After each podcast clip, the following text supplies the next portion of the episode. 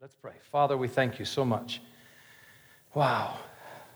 Lord, there's so much going to happen tonight. I just ask you, Lord God, to help me and everyone else to get out of your way. The stage has been set just to see heaven touch this place, the Spirit of God being poured out in this place, lives being changed right before our eyes manifestations of that which has been said, that which has been spoken, and that which shall be spoken even here tonight. Father, we're grateful. We don't sometimes know how to express it like we, we should. It'd be easier to pray in other tongues right now. But we know, Lord God, that you are faithful to do not only what you've done in this church up to this point, but what you're about to do in this church and with these pastors and their staff. I caught a vision of it Tuesday night. And I thank you, Lord, at the right time we'll reveal that. For it shall be grand. It shall be amazing. Hearts and lives shall be so changed that it'll be said not only of your pastors, but of this church. It's like somebody turned them inside out, upside down, and they're different people. For the glory of the Lord, even from this moment, begins to descend in this place, hover upon us, and move within our hearts. And I thank you, Lord God. It shall be wonderful what you'll do here in just a few moments. In your precious name. Amen. Wow. Thank you, Lord. Amen. Well, you can tell it's a little heavy, you know, praying a prayer like that. But, um, you know, I'm batting cleanup, so Title of our message tonight is Demolition. and I don't give titles, you know. I'm not smart enough to get a good one. But some stuff's going to start happening here. Devil's head's going to roll. Amen. I'm tired of that little slimy guy thinking he can push his way around in the church. Amen. And in the world and just do whatever he pleases, like as though there's not a church here, the body of Christ, to stand against him and push back. Amen. I may be a little ahead of myself, but there's some things getting ready to happen, praise the Lord, tonight. And the Lord's revealed a bunch of it to me just in prayer and in my time of preparation. But it's just so glad to be able to be here. Erin is as well. You know, when you're with family, you know, you see one another as family, but I can bypass all that, and so can Erin. Um, we just love this church. Amen. We love your pastors. We watch you guys when uh, we're, we're not on the road. Um, you know, we, we watch on, on television and just enjoy so much. Of course, you know, our niece is up there singing, and now her husband. We're so thrilled with, with their lives and what they're doing. Um, and I better not talk that way because then you get emotional. Excuse me for a second. Wow, that, that just hit like a brick. Amen. wow. Amen. So, anyhow, it's, it's awesome what the Lord's doing here. Amen. We have a real heart for what's going on. I've, I've told you, Pastor, before, the easiest thing would have been eh, when the Lord sent us to Colorado is just to have actually missed Colorado and come to Boise and been a part of what you guys are doing here. Uh, but that's not what he wanted, and we're in Colorado right now in Castle Rock, and uh, we've started kind of limping a little bit, but that's okay, just as long as you get some forward motion. We've started our healing center just a couple of nights a month until the end of the year, and then the first of the year, we want to be three nights a week every week. And so there's some changes getting ready to happen. The Lord's maneuvering us and putting us in some really good places. Our first night, you know, one of my friends called me up and he, was, he said, I promise I'm not trying to be a downer, but um, my, uh, my sister in law and her husband, when they started their church, and they've got a wonderful church right now. I think they've got a few hundred people and just doing great in the city of Chicago. But he said their first night, he said they, uh, well, actually, no one showed up. And after about 40 minutes, they just closed the door and said, let's go eat. that was how they started, you know. And he was just trying to encourage me in case, you know.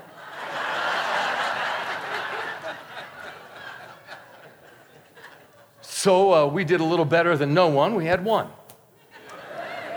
And I, I preached her a little sermonette, you know. And then she had pain all in her body, you know, and couldn't move certain ways, you know, and arthritis and stuff. And so then we started to minister to her. And she started getting a little bit healed. And then I just thought, you know, go big or go home. I, I worked her over so well, I knocked her flat on the floor. Erin's like, yeah. And I'm, think, I'm thinking, go big or go home. You know what I mean? Go to jail or get her healed, one of the two. and I worked her over, man, until she came up saying, man, that feels good. Praise the Lord. So we're going to start with one. We're going to get that one healed. Amen. Somehow, some way. Amen. I know that's not a good advertisement for you all to come down there. I realize that. Probably won't see anybody there from Boise for a while.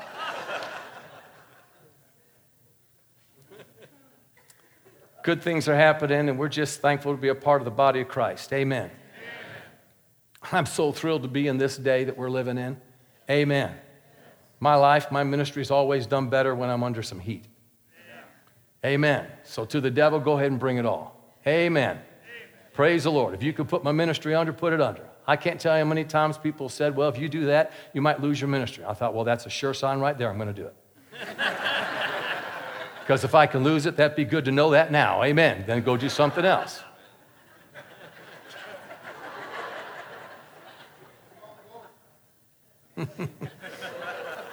Years ago, we did, we were asked to do uh, a youth camp, and uh, I respected the pastor so much and was shocked that he called me. I was at Rhema, you know, and sitting at my desk just preparing for one of my 550 sermons a year for, the, for 10 years in a row. It was just crazy time. And he calls, and I just said yes without even thinking. 300 youth down in Panama City. We had a couple, uh, our little two girls at that time and we ended up with three, but two girls. And so they said, We'll bring your whole family down. It's all paid for. We'll be there by the beach. There'll be pool. You know, Commander Kellie back in those days, you know, she's got her ministry. So the kids can be in there. You can swim in the afternoon. We thought, Man, this is, I said, Yes, I'll do it. About five minutes after I said yes and hung up the phone, I thought, Oh my gosh, I don't do youth. and then I thought, I'm not even cool anymore. So, I, I called up the youth guy and I said, What are the words you guys use now? Because I started getting real nervous, you know. And he said, back in, back in that day, this is about 23, four years ago, he said, Well, the words are fresh and tight. I said, Come on, wait, wait, wait, wait. Say that again. He said, Fresh and tight. I said, You gotta be kidding me. That's, that's all you've come up with? I said, Tight is when you eat too much and your belt's tight. Fresh is when you said something in my day to a girl and they hit you because you were fresh. or it rains and it smells fresh outside. So I thought, I'm going to stick with cool, you know? So then I asked the Lord, I said, Lord, can you give me an equalizer? And when I said that, I had, I had a vision. Now I got so excited I had a vision, I almost ruined the vision. I mean, right in the middle, I said, My God, I'm having a vision. Then it almost disappeared, you know? and I saw myself arm wrestle the strongest man in that room and wager the whole meeting on whether I could whoop him.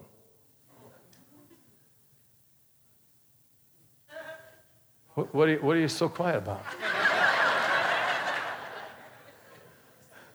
Are you thinking that being possible? I saw myself beat him with the anointing, the presence of God. Well, in that vision, man, I'm, I'm stoked. I'm just like, glory, this is awesome. That whole day, I couldn't, couldn't, couldn't contain myself until I got home and I told Erin, I thought she'd be so excited. And she looked at me real dry and said, You really gonna do that? and then for the first time in about four hours, I thought, I, I don't know. Maybe, maybe, maybe I'm not gonna do that. So for the next couple of months, I'm going back and forth vacillating. Am I gonna do it? Am I not gonna do it? You know, someone got healed, came out of a wheelchair in healing school. I'm doing it, bless God. You know, then I smacked somebody and they didn't get healed, and they all wanted to smack me back, and I thought, I'm not doing it. this went back and forth. A couple of weeks before we went down there, some of our friends came to the meeting that actually were, were uh, friends with this pastor, and that's where they went to church. So I thought these people would be the perfect people to tell them about what I'm going to do, and I'm sure they're going to be excited. And after I told them, they just looked at me and they said, Jim, We've seen people lose their ministry doing things like this. You've got to know that you know, that you know, that you know, that you know, say it with me, that you know. Otherwise, you'll lose your ministry. And they went on just a little bit more. And I just sat there and just listened and listened. And I finally looked at them and I said, You know, I don't know what I would have done without you. I said, This is so timely. Thank you so much for saving my ministry. And they said, Well, you know, we just wanted to help. And they're, they're like amazing friends to us right now. But that, that was just a fun example. And then as they went to bed, I looked, I, I called them, I said, Hey, guys. And they said, What? I said, I'm going to do it. and they said, Why? I said, Because if I can lose my ministry, I've been trying. Amen. This is an awesome opportunity to do it.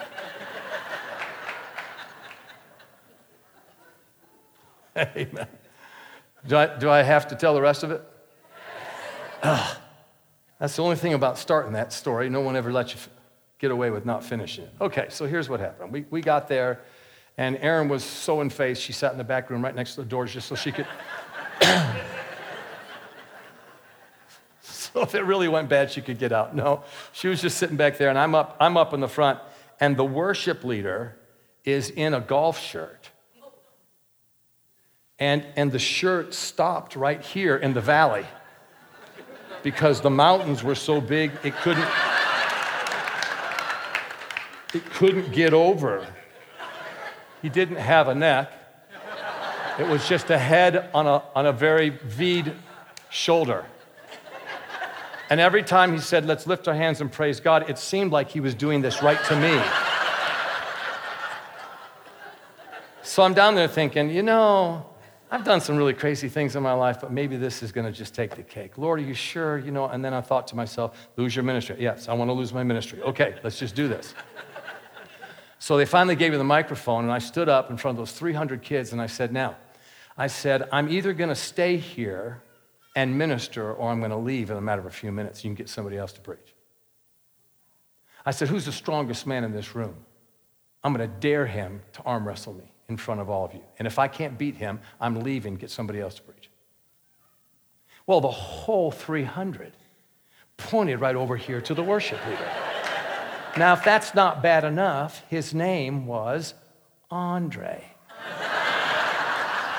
You got a little David and Goliath thing going on here. You all remember WWF wrestlers in the old days? Andre the Giant. So that's the first thing that came to my mind. Oh, great. He's not only buffed, but his name is Andre. This is fun. And all I could think of was, you know, heaven right now. What are the grandstands doing? They're laughing their heads off, thinking, Hockaday's such an idiot. He's going to do this. so I thought if I challenged him in a real, like, in your face way, maybe he wouldn't get up. So I said, Andre, I said, if you dare to come down here and arm wrestle me, I'm going to whip you in front of every single one here. I said, I give you a choice right now. You can stay seated and that'd be fine. Or you can get up and I'm going to whip you. And I'm thinking he's just going to go like, oh my gosh, I, I, am just going to pass. But he got up. and then I got to demonstrate this. And then, did you see that my legs didn't, didn't rub each other while I walked? He walked like this because the tree trunks rubbed each other right here. So he's walking to me, walking like that. And on the inside, you know, I'm just thinking, God, if you're not here, like if for some reason you go out for a coffee or something right now, I will never let you down. Never let you down. So I, I just endeavored, you know, to keep my cool. And about 10 feet from me, he's walking like this, and all of a sudden he stops. And I literally saw, like a pinball machine, his eyes went to ding, ding, ding, ding, ding, ding. It just went like this, and his eyes crossed and went back and crossed again. And all of a sudden he's trying, trying to find balance because the Holy Ghost hit him. and when I saw that, it, it kind of made me a little bit sassy. I said, Want a piece of me, big boy? Come on, right there. And the next 10 steps looked like he would not have passed his DWI walking the line. It was like this. Just trying to get down there, you know. And so there was a perfect little place for us to be able to put our arms together. And once we grabbed hands, I looked over at Marcus Whitman. Remember Marcus and Paige were up in Cheyenne? Uh, well, maybe you didn't know that. Do you know that, Chuck? Okay. And, and he's down on the front row. And I said, Marcus, come on over here and referee. Well, the moment he touched our hands, the power of God hit him, he fell over on Andre. I said, Get off him. I don't need your help.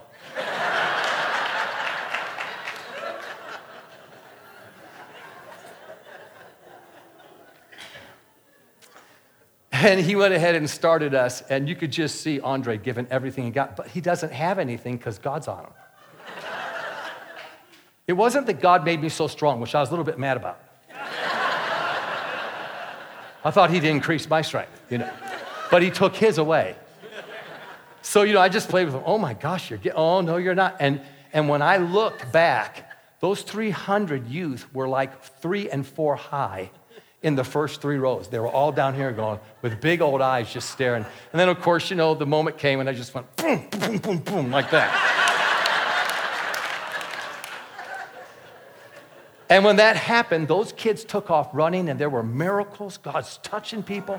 And we started off just a glorious meeting. So, who's the strongest man in the room here today?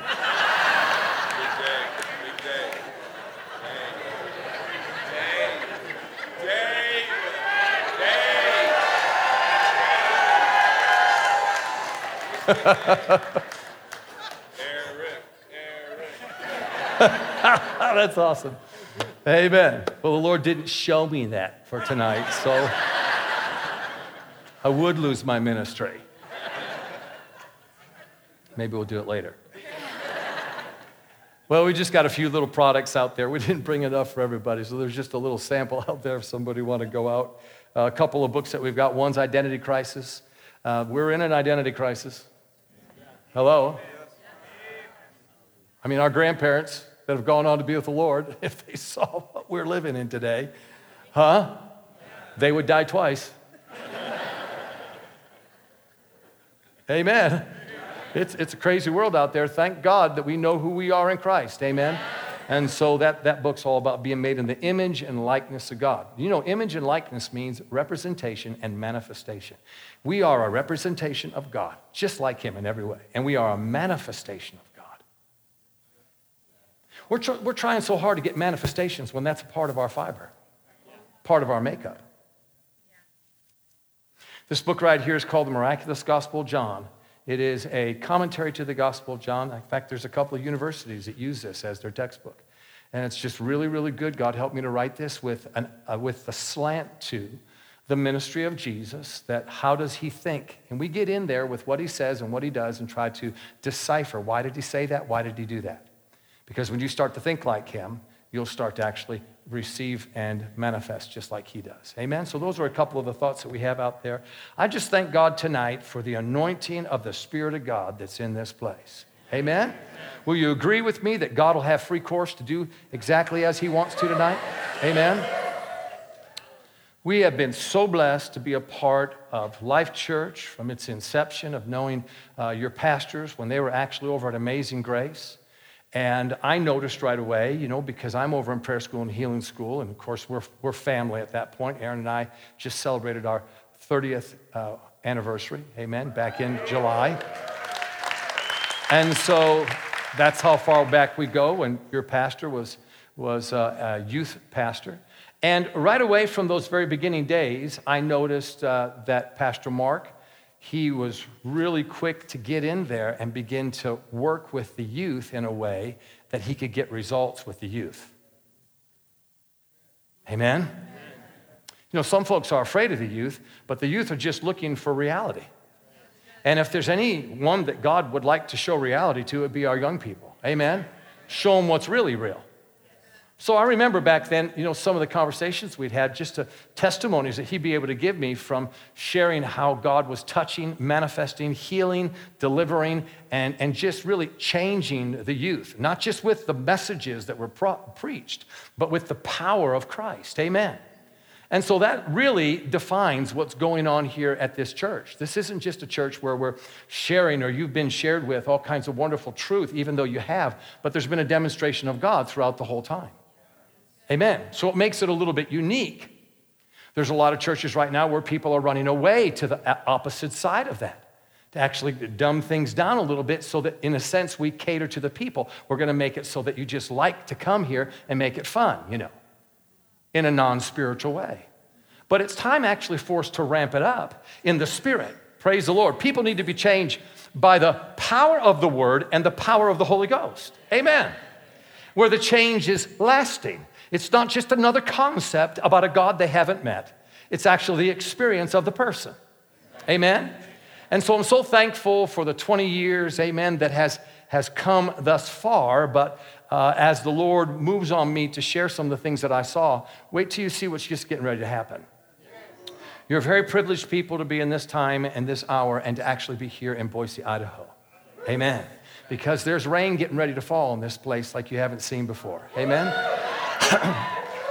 and the, the, the blessing of what's getting ready to happen, this is this just give you a little a bird's eye of what I saw. It's not just the increase, and yet it is an amazing increase in the leadership and in those that are a part of this ministry and leadership. But the coolest thing is going to be I saw God touching people and the rain and the glory of God touching you and energizing you in the pew to do things out in your community that will cause people to run to this church. I'm telling you, you, you have to have more space because you're not going to be able to contain what's getting ready to happen.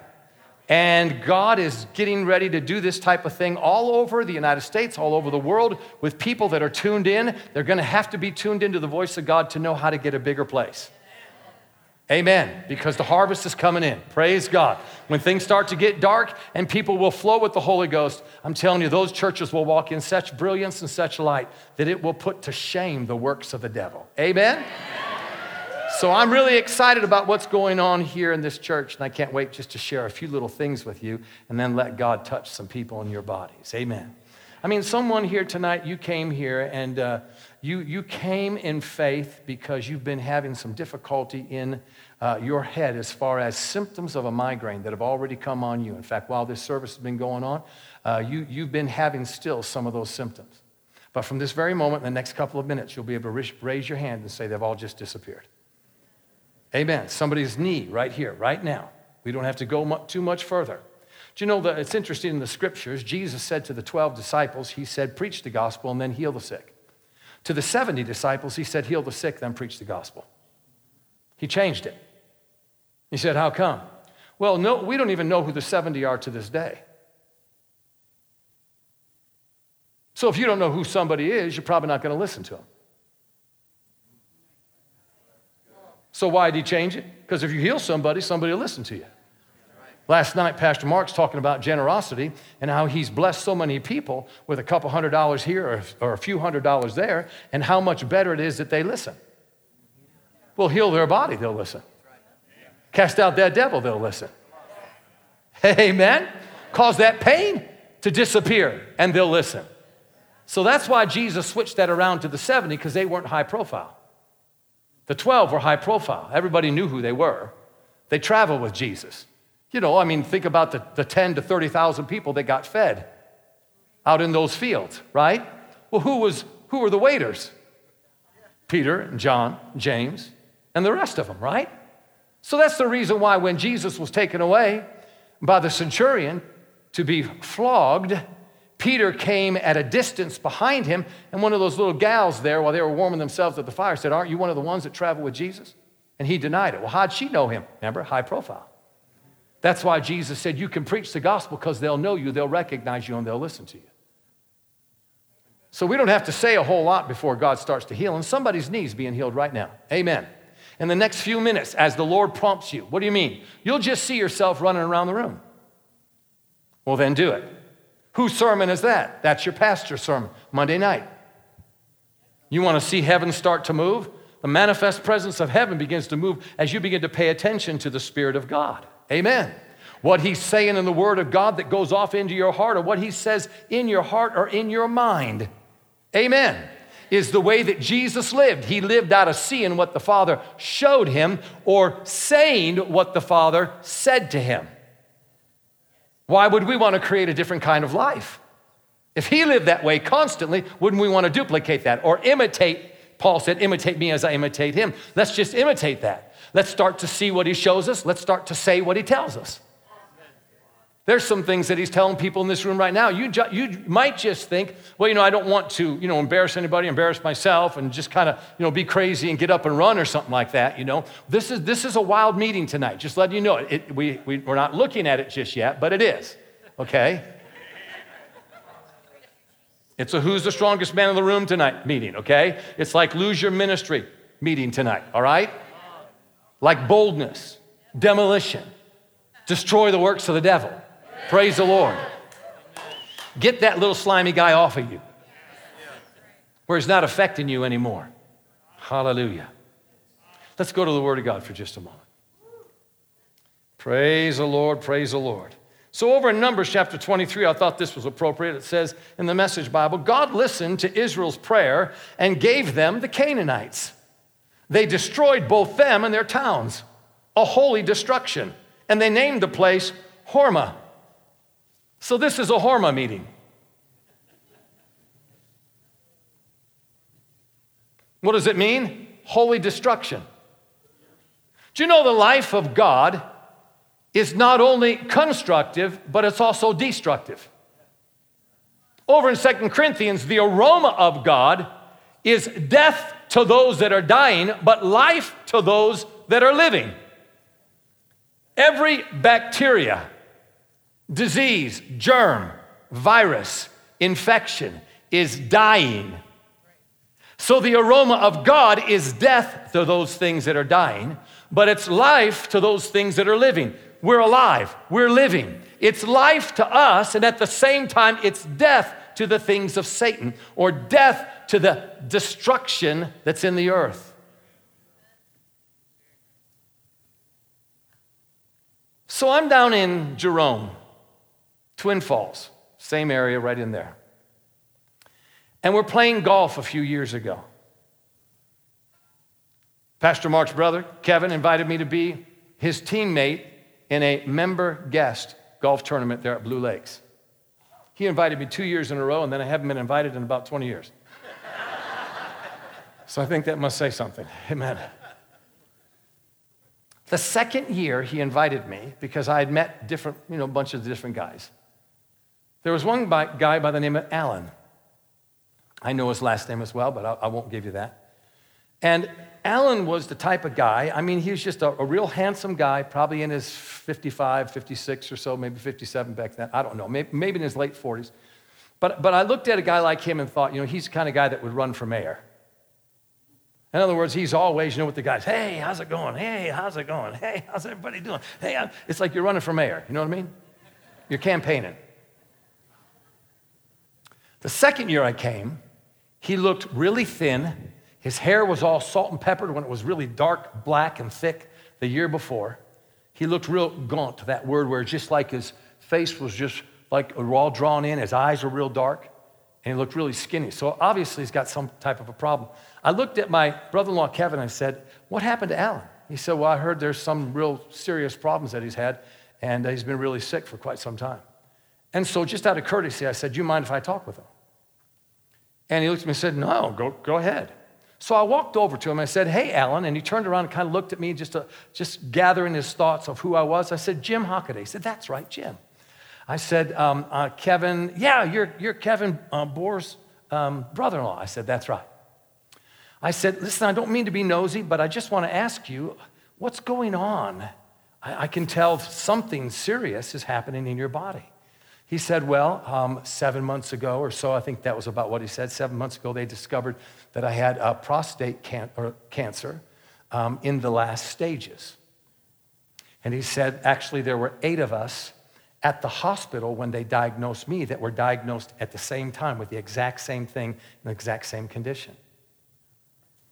And, and I said, So where is it all at? And he said, Well, he said, actually, um, next week, so this was like a, a Thursday, he said, next week, he said, they're turning me out to sea.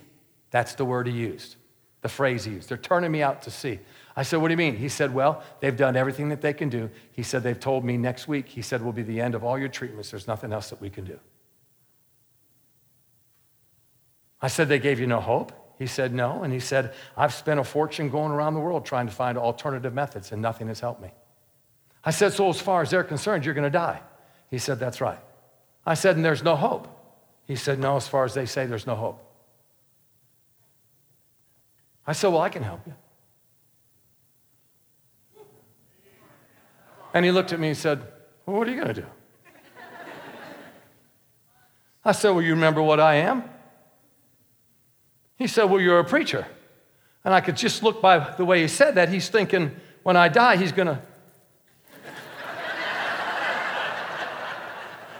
he's thinking he's going to bury me, you know? I can help get your soul to heaven. I'll just. He said, You're a preacher. I said, That's right. He said, Well, what are you going to do? I said, I'm going to kill your cancer. And stared him right down.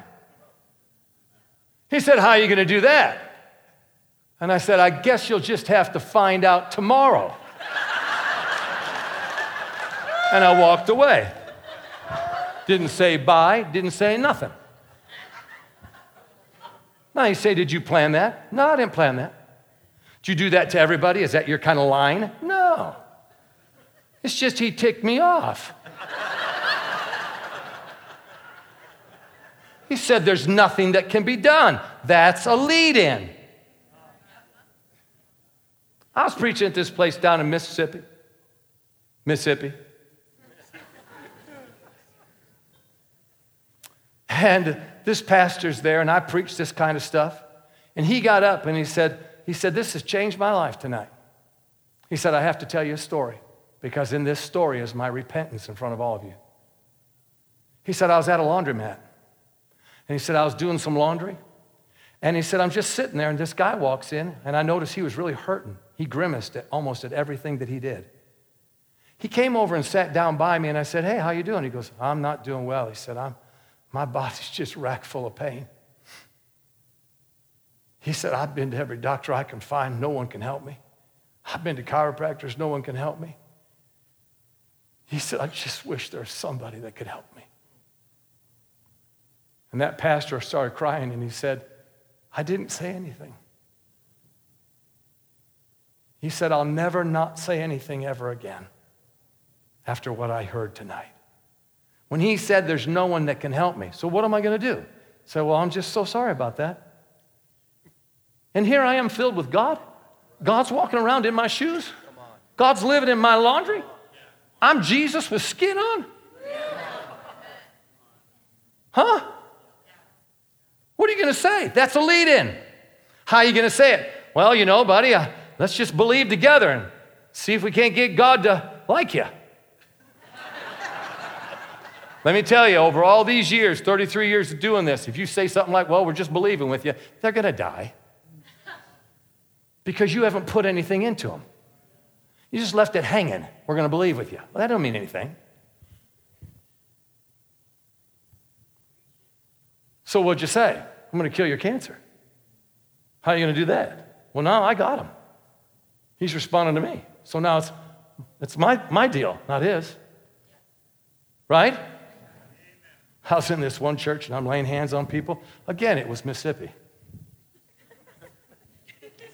Actually, it wasn't. It was North Carolina. And I'm, I'm just messing with my friends over here. And I'm laying hands on people, and usually people are within the, you know, the five foot to the six foot three or four range, you know. And I went like this, and the next guy went, whoa. And I was going to have to go way up here to lay hands on him. And the guy was built like a truck. You know, he had shoulders like PJ, but he, but he had, I'm sorry to say the next part, but he had a waist like mine. I mean, he was, he was, he was big, and then he was like, it's like, wow. And so I'm getting ready to pray for him, and the Holy Ghost says, hit him in the, hit him in the chest as hard as you can.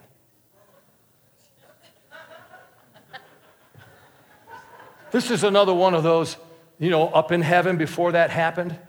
You know, Jesus said, You're going to want to come to the show tonight. Peter said, Who's on? It's Hockaday. Oh my God, I'll tell everybody. What are you going to have him do this time? You see that guy down there? He's going to die. I'll get everybody. So the Holy Ghost said, Hit him in the chest as hard as you can. And I thought, ah. so I, I said, Okay, I'll do it. But here's the deal I got to tell him that. can't just hit a guy like that in the chest as hard as you can without warning him. So I said, Hey. and he looked down and he goes, What do you need, preacher? And he has this really big voice, you know. And I said, The Lord wants me to hit you in the chest as hard as I can. And then he goes, On one condition, preacher. See, I thought I was in charge. And, and it switched so quickly. on one condition. And I said, What's the condition? He said, If it doesn't work, I'm going to hit you back. I'm like, I'm like, you know, how do I get myself into this stuff?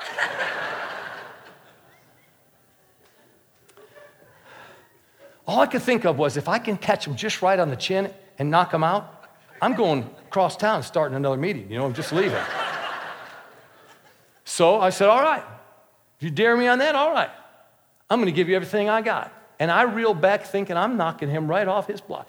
And I laid in, I mean, I'm serious, you know, and I'm not like a, a whip. I'm not the strongest guy here by any means, you know. But I mean, at least I'm not, you know, like a little, I'm not walk, I don't drink my coffee with my pinky up in the air.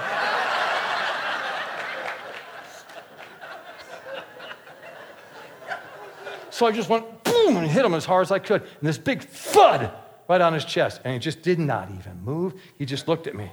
I thought, that's all I got. and he's just staring at me like this with big eyes. And then I thought, you know, I, have been in this kind of situation before where you, you can't back down. That's where you got to push it further.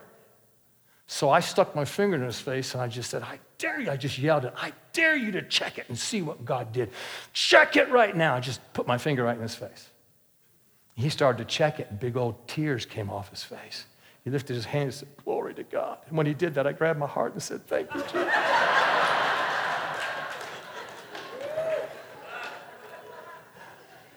so, see, for a second, I thought I was in charge, and then it flipped. But with Alan, here he is asking, How are you going to do that? Oh, no, I got him.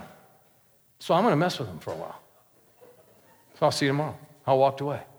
The next morning I came, and here he is up on his cart, holding on to the top of the cart like this and looking. And when I saw him looking, I knew he was looking for me. So, did we have a runner?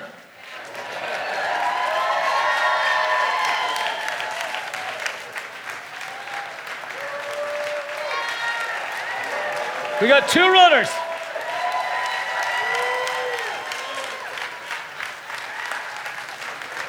¿Qué pasa? What's happening? I mean, they're running so well, they won't even tell us what's going on. Let's let them run for a while. All right. So when I saw him looking for me, I hid and I said, Kevin, don't let him see me because I want to I want to I want to mess with him. And so we played our golf, and at the end of the golf, I hid until everybody was seated at their, their tables to have lunch. And then I came out and I saw where he was with all of his guys. And it was on concrete, and the chairs were aluminum. How you doing? I'm doing better. Amen. Hallelujah. Why don't you just do the best? Go from better to best. Amen.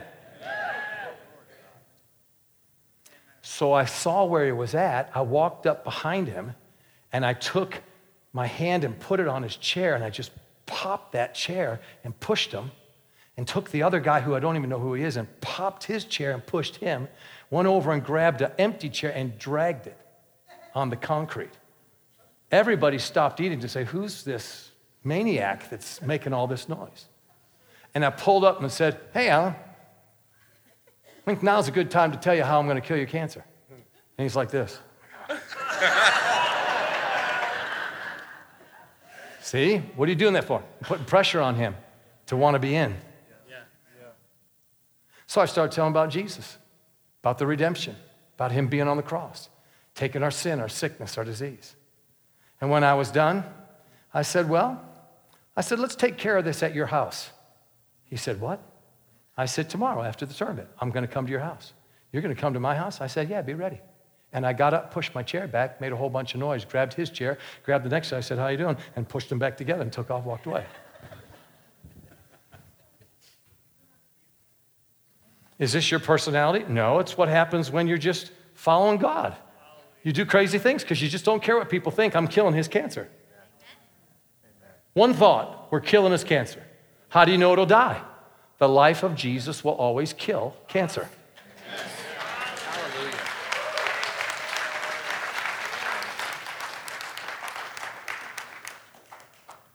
That next night, I went to his house after we played the tournament, right before we had the banquet at the, at the country club. So we were all dressed up. I went in, sat down. His wife came, sat down with me, with us at the table, and I told him a story.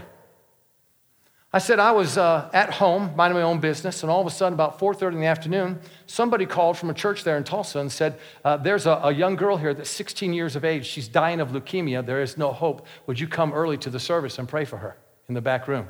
I said, "I'd be glad to."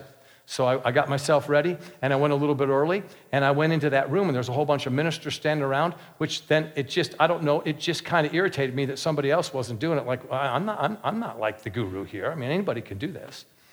And so for some reason, I just had that little edge on me. And I'm, I'm, i said, well, let's get this show on the road. And her mom and dad are sitting there. She's sitting in the middle with some sweat clothes on and a mask on. And I said, who's got some oil? And the little guy that was next to me that brought me in, have you ever seen somebody when a phone goes off? And then, you know what I mean? They're trying to get it because they're so nervous because it's going off, they can't just nicely just grab it. Well, this is this guy. He got all nervous and he, he's in that pocket. I'm thinking, you got something in there? and he pulls out this little tiny oil. And I looked at him and I said, What is that? He said, It's all the way from Israel. It's got all kinds of spices. I said, Man, go get me a pitcher. He said, What? I said, Get me a pitcher. Well, the little guy went out there and he got me a pitcher. He went to the, you know, to the uh, kitchen and comes back with a full pitcher of oil. He said, Well, this too? I said, That's perfect. I grabbed that, walked that over to the girl, and said, See this right here? I'm dumping this on your whole head. I said, It's going to ruin your clothes. It's going to mess up your hair. I said, But forget about your clothes because you're going to die anyhow. I said, This picture right here represents the power of the Holy Ghost. And I said, Once it's poured on you and we say a prayer, you're going to live. She said, takes, takes her mask off. She said, I guess I won't need this anymore. I said, No, you won't. Poured that on her, said a little prayer in the name of Jesus. Power God hit her. Three days later, she went back to the doctor, couldn't find a trace of leukemia. All gone.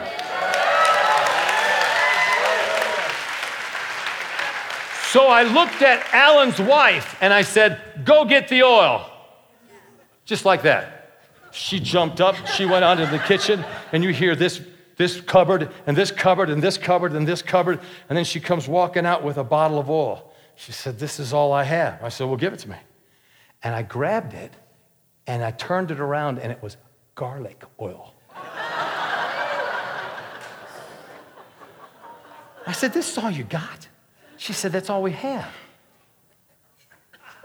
I said, I can't do that to him. We're getting ready to go to a banquet. He's going to stink to high heaven. So, real quickly, you know, I just changed directions. I said, All right, here's another story. I said, I'm down in Ocala, Florida. I said, There's a lady, an old lady, older lady, well, she's probably 85, 90, and she's in a wheelchair. And I walked up to her and I said, Mama, time to get out of that wheelchair and walk. Now, I, just said it really nice, PJ. I did. I said it really nice. I thought she'd just say, Yes, sir, in Jesus' name, just get up. She looked back, and she said, I can't.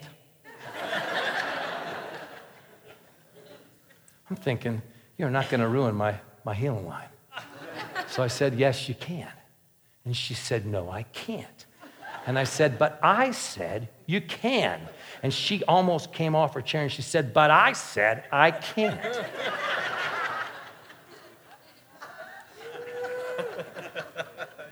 what would you do? So I said to her, I said, Well, where's God involved in all this? She said, That's a good question. I said, Oh my goodness, you're not even saved. She said, No, don't know anything about that. I said, Well, give me your hand and repeat this from your heart, and God's going to save you, touch you, set you free, and heal you at the same time. I grabbed her hand. She grabbed mine. She said, Jesus. Of course, you know what she said. I accept you as my Lord and Savior. Come into my heart. And I said, Now, Mama, get out of that chair and walk. She jumped out of that chair. She took off dancing and spinning just like a top, amen, and did this little dance right in front of the whole place. Instantly healed. Amen. amen. Never have smelled a Reese's peanut butter wrapper and it smelled like an almond joy. Never happened. It always smells like the candy bar, right? Because the candy bar influences the wrapper, right? When your candy bar gets saved, your wrapper, which is your body, will also get healed at the same time. See, it just works like that. That's the life of Jesus Christ. That's what, that's what Pastor Trenner was talking about, how that was their scripture. The same power that raised Christ from the dead. Amen. It'll do what? It'll quicken my mortal. Well, how does it quicken? From the inside out. That's why people are being healed in this room right here, right now. Well, the moment, the moment that that happened, I looked at Alan and tears were coming down his face. He said, I'm starting to feel him already. He asked Jesus into his heart. He grabbed his heart and said, I know he's there. Three days later, he went back to the clinic in Salt Lake City and they said, There's not one ounce of cancer left in your body.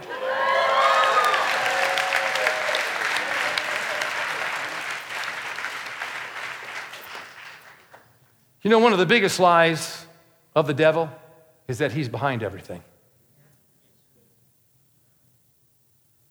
Another lie of the devil and deception is that he's the devil. Some scary bad dude that is going to get us. Because in all actuality, Isaiah tells us that when we see him for what he is, we're going to look at him and say, Is this what caused nations to tremble and brought men to their knees? In other words, there will be a disdain coming from us to look at him and think, You got to be kidding me. That's what caused me to die of cancer and leave my family? All alone? Amen? That's what caused me to be broke and not have a dime to my name? That's what split up my wife and I and we got a divorce? You got to be kidding me. I've been played, and that's exactly right, see.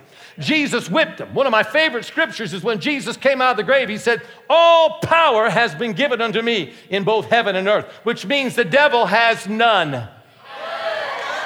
The idea, the idea that he can make you think he's got something is one of his greatest tools of deception. To make you think it's something that you can't get away from. I'm telling you, thank God we are empowered by Christ to have the final say so in our lives. Even Moses was told, I set before you life and death, blessing and cursing. Choose life that you may live. Notice there's no choice in death, there's no choice in the curse, there's no choice in life, and there's no choice in the blessing. The only one that has a choice is you. You get to determine the outcome of your life, not what the news media is saying, not what some virus is saying. You get to choose whether or not you get the virus or whether you don't get the virus, whether you're free or whether you're bound. This is the position of the church when Christ comes to live in us, which is the great mystery of the church. Now you have the hope of glory. What is the hope of glory? I'm hoping for the glory someday. No, that's not what it is. The hope of glory means now you get to use His glory. If He comes to live in you, the greater swallows up the lesser, and the glory of the resurrected and glorified Christ is now at your disposal to use as you choose. I was in Austin, Texas, and I got in front of a lady, and she was going to have surgery within a matter of four days on her knee. Power of God came on her. She instantly began to jump up and down and shout and holler, and she was actually, you know, bucking like a bronco and just, you know, I mean, just enjoying the Lord, which was totally fine. We rejoiced with her. I went to the next person in line and said, What do you need? She said, This is kind of ironic, but actually, I have an appointment uh, one day later than her for the exact same surgery on my knee. So I went over to the lady that's still going, Glory, glory, glory. And I, I said, Hey, hey. And she, Hey. And I grabbed her and said, Hey! I said, Are you, that was a dumb question. I said, Are you sure that you got your healing? I mean, 100% sure that it's yours? And then I had to shake her and said, No, no, no, just answer me. Don't shake. She said, Yes, it's completely healed. And you know you have it? Absolutely. I said, Can you give some of it away? And she just went blank. I said, Can you give some of it away? And she looked at me and said, Yeah, I can. I said, Put some on her. She put her hand on that lady. Instantly, that lady was instantly healed. Both of them, perfectly well. And then they both went.